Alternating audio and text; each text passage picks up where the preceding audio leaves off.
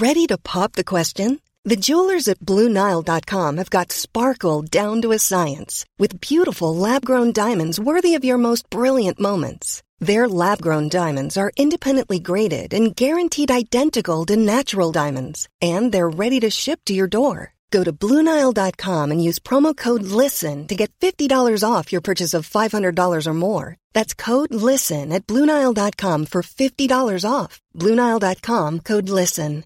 Even when we're on a budget, we still deserve nice things. Quince is a place to scoop up stunning high end goods for 50 to 80% less than similar brands. They have buttery soft cashmere sweaters starting at $50, luxurious Italian leather bags, and so much more. Plus, Quince only works with factories that use safe, ethical, and responsible manufacturing. Get the high-end goods you'll love without the high price tag with Quince. Go to quince.com/style for free shipping and 365-day returns.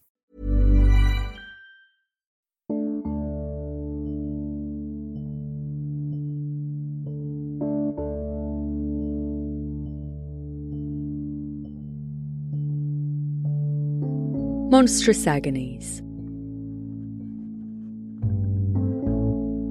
Episode 83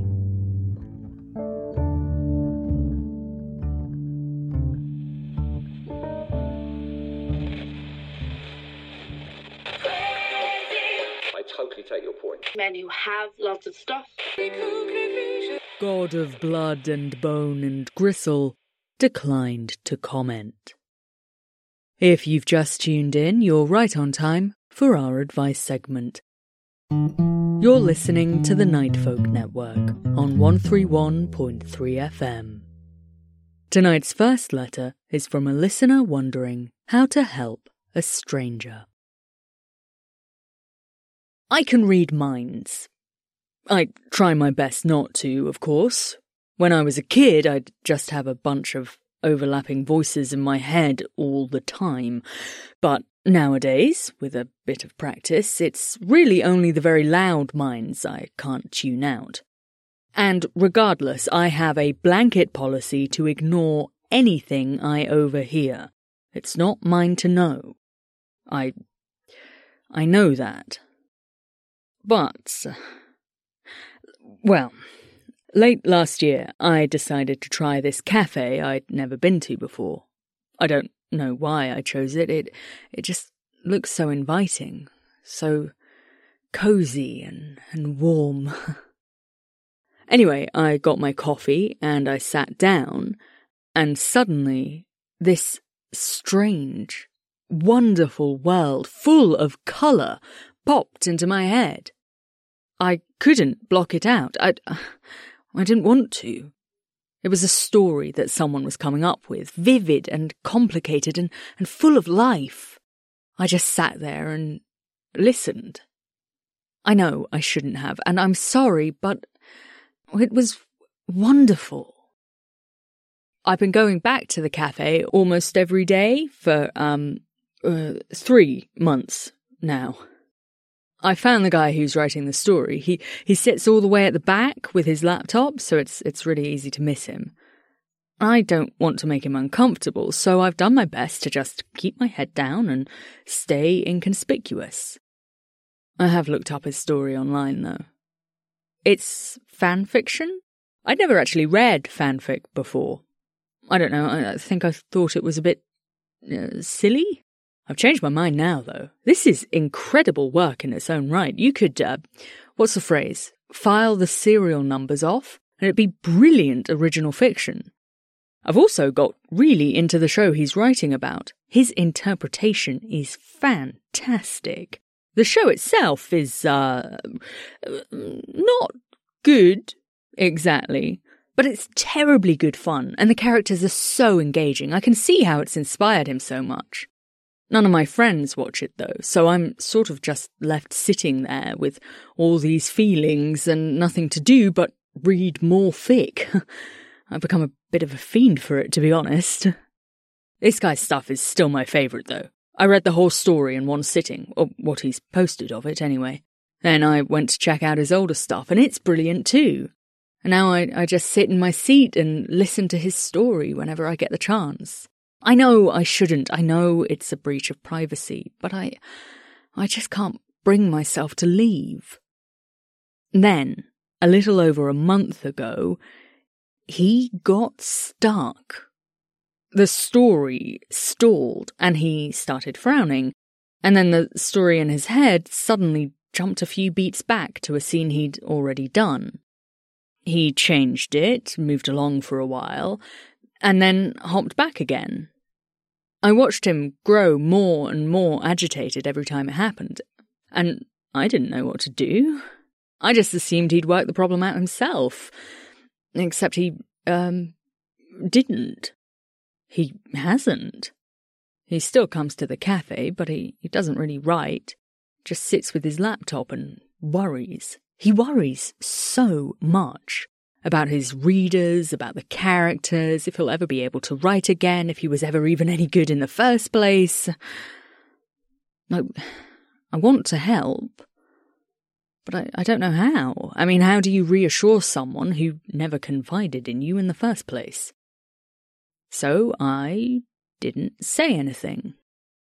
And then the other day, I was walking home and I was suddenly struck by an idea of how he could get out of his plot hole. I, I think it could work, and I haven't seen him come up with it yet. Maybe he's too stressed out. I've reread his story. I, I really think my solution might help. But, uh, I don't know if I should try to mention it to him. Would that be even remotely okay? I hate seeing him so worked up about it. But I should never have been listening in the first place. What should I do? Do I just leave? Or apologize? Well, to do that, I'd, I'd have to confess first, which, um. Mm. Please, do you have any advice? Well, listener, thank you for giving us a little variety on the programme. Usually I exhort people to tell the truth. However, there are occasions when the circumstances are such that honesty may not, in fact, be the best policy. And this is one of those occasions. Please do not walk up to this man as a complete stranger and inform him you have been surreptitiously reading his mind for the last three months. You are quite right that this has been a breach of privacy, but making him aware of that breach with no further context will not help him. You've been sitting in the same coffee shop as each other for months now. I think it's well past time to introduce yourself. Keep your uh, insights to yourself for the time being. Just get to know each other in the ordinary way. With any luck, you'll hit it off. You already have your love of this uh, television program to bond over, if you don't get on, don't push it. Just chalk it up to something that would have been fun in another universe and let it go. You might even write your own fan fiction based on the ideas you've had, if that isn't breaching some kind of internet etiquette. That's uh, not really my area of expertise. If you do become friends, though, do consider if, how, and when you'll tell him about your powers. Nobody is entitled to information about your creature identity if you don't want to share it. And I certainly don't want to pressure you into revealing your identity if you're not comfortable. At the same time, there would be a deception at the center of your friendship, not in regards to who you are, but rather how you came to be aware of him.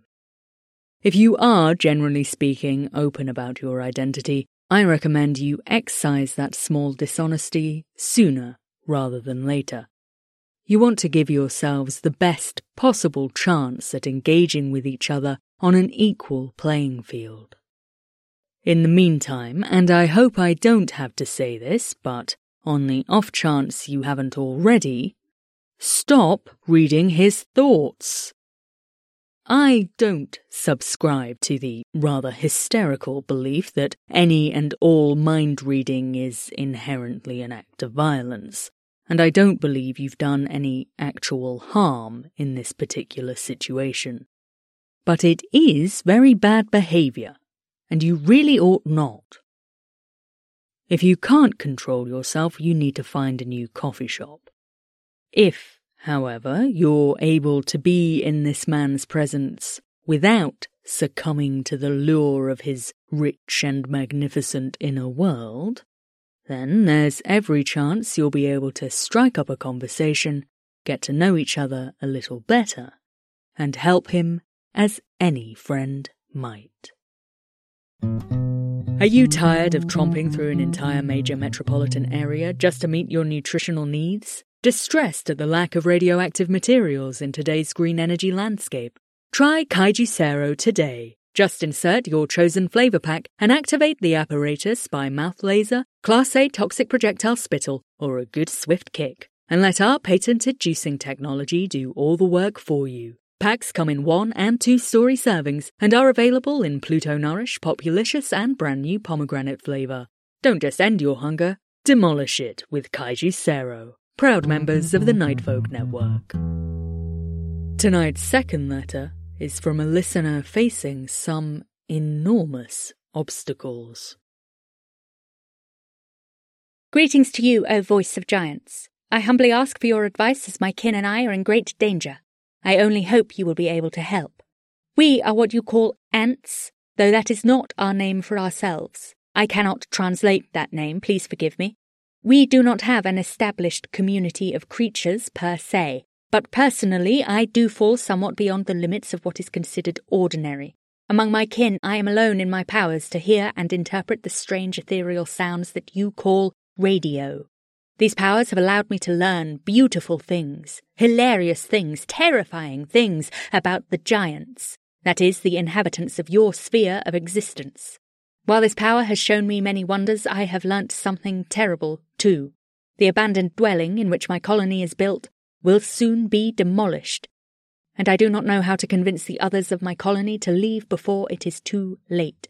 While the giant's idea of our colonies as monarchies is incorrect, it's closer to a direct democracy. Our mother still holds considerable sway in the community considering her age and experience, and she does not believe me when I tell her of the dangers ahead.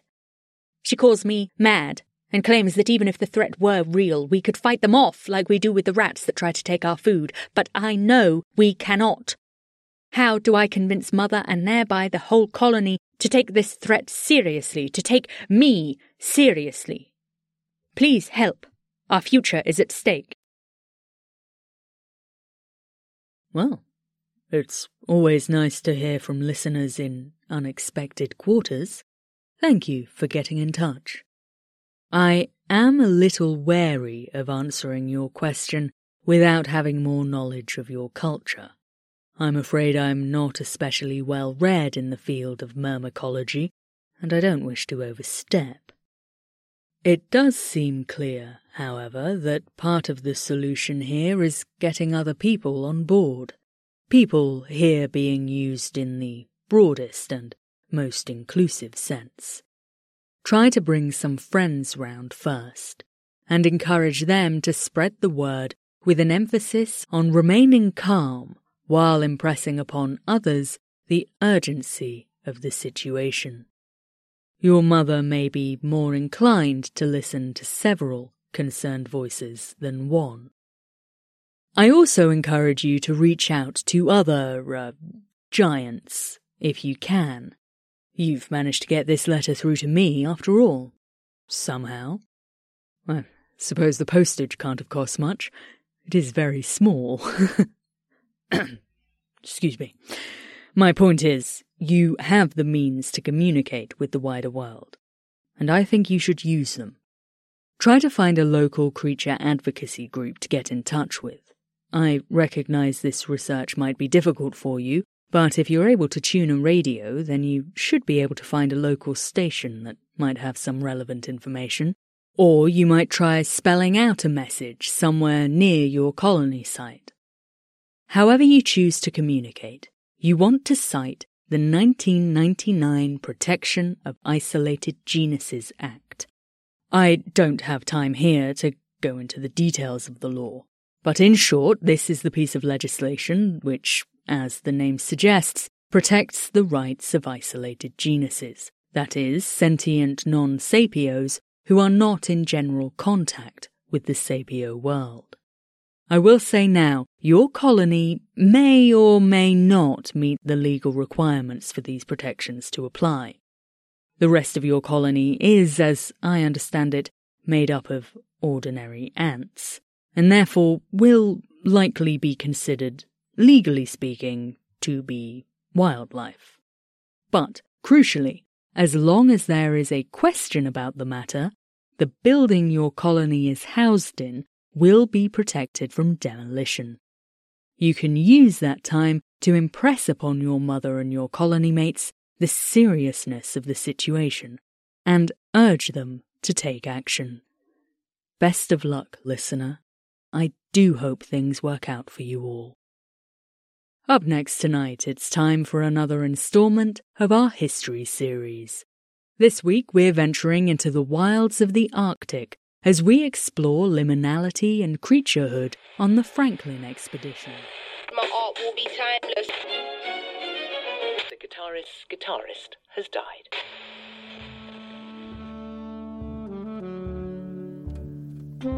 Episode 83 of Monstrous Agonies was written and performed by H.R. Owen. Tonight's first letter was submitted by Bug and inspired by a Tumblr post by Susie Phone. The second letter was from Core Mossworm, and this week's advert was submitted by Architeuthis Ducks. Thanks, friends. Hello and welcome to our latest supporter on Patreon, Sarah.